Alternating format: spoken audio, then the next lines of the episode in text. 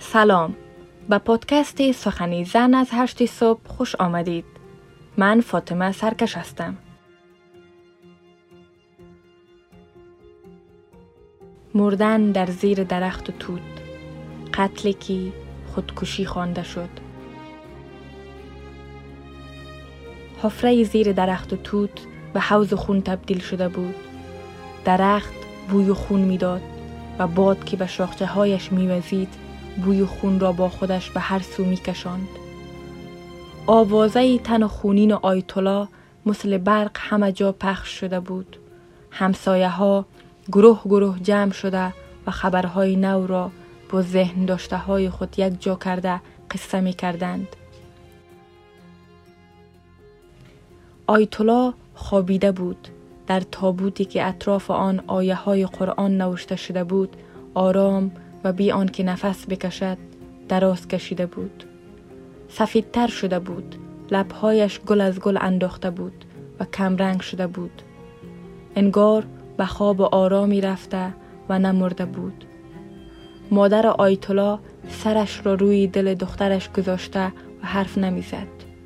گریه نمی کرد هر کسی پیشش می رفت دستانش را مثل غنچه باز می کرد و دوباره بسته می کرد هیچ کس نمی دانست چه اتفاقی افتاده است مادر آیتولا لال شده بود با دستانش حرف می‌زد و نشان می‌داد که چیزی نمانده برایم همسنفی های آیتولا به دیدن بدن خوابیدهش می آمدند.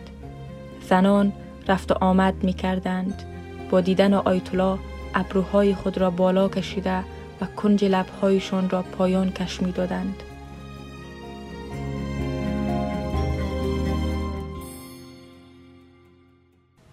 مراسم مرگ درون خانه در سکوت و بی اشک و گریه جریان داشت. ملای مسجد گفته بود که اشک ریختن به چنین مرگی گناه کبیره است و خواندن جنازه چنین آدمی پشت کردن به سنت رسول خدا میماند. جسد آیتولا یک شب و روز داخل خانه ماند. در پلاستیکی پیچانده بودنش تا خونش سر ریزی نکند. برادران آیتولا از شرمی زمانه دست به دامان ملا شده بودند تا جنازه خواهرشان را بخواند. اما ملا پایبند به دین و سنت بود و تن به خواندن جنازه زنی که خودش به زندگیش پایان داده است نداد.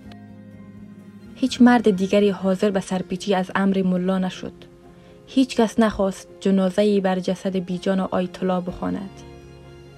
برادران آیتلا هم در ترس بودند و هم نگران. شاید چیزی را پنهان داشتند.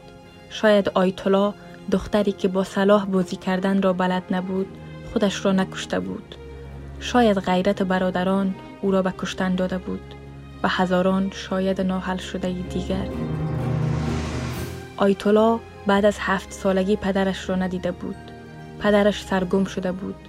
ادهی می گفتند مرده است و ادهی هم به این باور بودند که به خارج از کشور رفته است. هر اتفاقی افتاده بود سالها می‌شد که زن و فرزندانش او را ندیده بودند. مادر آیتولا زن لاغر اندام با صورت و دستان پرچروکش روی تابوت و دخترش افتاده بود. شاید به سختی های بزرگ کردن چند پسر و یک دختر فکر می کرد و به تمام روزهایی که با کمر خمیده چرخ و ماشین خیاطی را می چرخاند تا خم و پیچ روزگار لهش نکند. او حتی در پس پیریش کار می کرد تا دستش حتی به پسرانش دراز نباشد و خرچ و مصرف آیتولا را خودش پیدا می کرد. برای آیتولا لباس های رنگ رنگی به اشکال متفاوت می دوخت. پسرانش را هر کدام به جایی رساند. درس خواندند یا کار خوبی گیرشان آمده بود.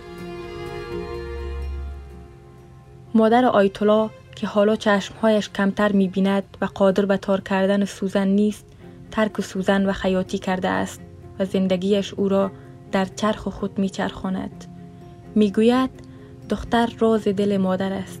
پدر آیتولا که سرگم شد من به امید او به دخترم می دیدم. سرانم به جای خود اما دخترم جگرگوشم بود. حال جگرگوشم نیست. دلم خالی شده است. خونش را خودم شستم. صورتش را بوسه زدم آیتولا سرمست بود تنها نشستن تنها کار کردن و خوردن را خوش نداشت هر کاری می‌کرد با من بود و یا یک خواهر خوندهش را طلب می‌کرد یگان بار دختران را جمع می کرد زیر درخت و توت فرشی را هموار می کردند و با هم می رقصیدند. من از دور صدا می زدمش که پیر شدی ولی خوی بچگید به سرت هست. می‌پرسم حتما گاهی تو را هم به میدان رقص با خود میکشاند. نگاهش را به درختان میدوزد. لبخند کمجانی زده می‌گوید. یادم نمی آید شاید. آیتولا تازه قد و برکشیده بود. شانزده ساله بود. شاگرد ممتاز سنفشان بود.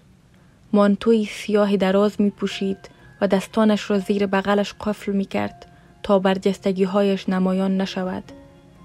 از برادرانش می ترسید نکند به مکتب نگذارندش. نکند یک روز از بیرون رفتن منعش کنند.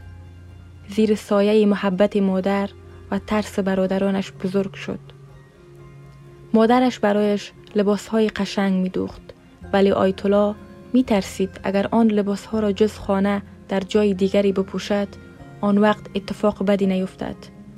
لحاظ پیشانی چین افتاده برادرانش را می کرد و هر گره صورت آنها صد گره به زندگی آیتولا افزوده بود نشستن زیر درخت توت را دوست داشت و هر وقت مهمانی می داشت او را هم با خود زیر درخت توت می برد. برادرانش بعد از مرگ آیتولا گفته بودند که از زیر درخت توت پیداش کردند. جامعه ای که هویت مستقل زن را به رسمیت نشناخته است و مردان به خود حق تعیین سرنوشت زنان را می دهند زندگی زن از این دست به آن دست می افتد و مثل بازیچهی به دست مردان قمار می شود. سرنوشت زندگی آیتولا را نیز برادرانش رقم زدند. برایش گفتند که حق ندارد به مکتب برود. حق ندارد لباس روشن بپوشد و حق ندارد پیراهن تنگ به تنش نماید. وقتی که تازه جوان شده بود مثل هر دختری که با به سن جوانی می‌گذارد و جامعه با آن که گرگ زیبایی زن است هنجارهای زیبایی ستیز را به او دیکته می کند. زیبایی هایش را باید می پوشند. مادر آیتولا می گوید دخترم بی پدر بود و من می ترسیدم نکند در آینده گپی شود و پسرانم از گردن ما بگیرند. نمی‌دانستم عاقبتش چنین می شود. ورنه نمیگذاشتم. خودم مانعشان می شدم. نشد. کاری نکردم. گریه های دخترم را دیدم. غوزه غوزه آب دیدهش ریخت. و دست و دامنم افتاد. هیچ کاری نکردم. طرفش دیدم و گفتم برادرانت. مثل لقمه آماده پسران کاکا و خاله آیتلا و جانش افتاده بودند. دم به دم خواستگار میفرستادند. آیتولا دو پا را در یک موزه کرده و به برادرانش گفته بود که وقتی روزی به ازدواج می شود که اجازه دهند به مکتب برود. برادرانش این حرفش را حمل بر بی افتی و بی حیایی آیتولا کرده و برایش خط و نشان رسم کرده گفته بودند یا شوی می کنی یا گور خودت را می کنی. آیتولا شوی نکرد ولی گورش را کندند. در شبی که برادرانش تصمیم گرفته بودند گل و شیرینی نامزدی خواهرشان را بدهند آیتولا به مجلس حاضر نشده بود. ترین لباسش را تن کرده و به کنج اتاق خالی تنها نشسته زار گریه کرده بود. خبر این اتفاق در همه منطقه پیچید. مردم بین هم می گفتند که آیتولا این دختر شرور آبرو و اعتبار برادرانش را پیش دو تا قوم خیش برده است. گمان زنی ها مثل پیچک به هر جا پیشیده بود. و قصه آیتولا به زبان عام و خاص افتاده بود. مردم می گفتند حتما با کسی دیگری در ارتباط است و معشوقی دارد. از ترس برادرانش خواستگاری نمی تواند برادرانش هم باور کرده بودند. فکر می کردند پافشاری آیتولا برای رفتن به مکتب نه به خاطر درس که به خاطر دیدار پسر بیگانه ای است. همین گمانها سبب شده بود که برادرانش دندانها را تیز کنند و برای کم کردن شر شرارت خواهرشان نقشه بچینند. در همان روزها عروسی یکی از همسایه های در و دیوار آیتولایشان بود. همه جا پر از صدای موسیقی و ساز سرود بود. درختان وحشی شده بودند و باد از این شاخچه به آن شاخچه می پرید آیتولا به عروسی نرفته بود. برادرانش هم به عروسی نیامده بودند. همگی مصروف و کار و زندگی خود بودند. فردایش خبر مرگ آیتولا همه جا را فرا گرفت. می گفتند خودکشی کرده است.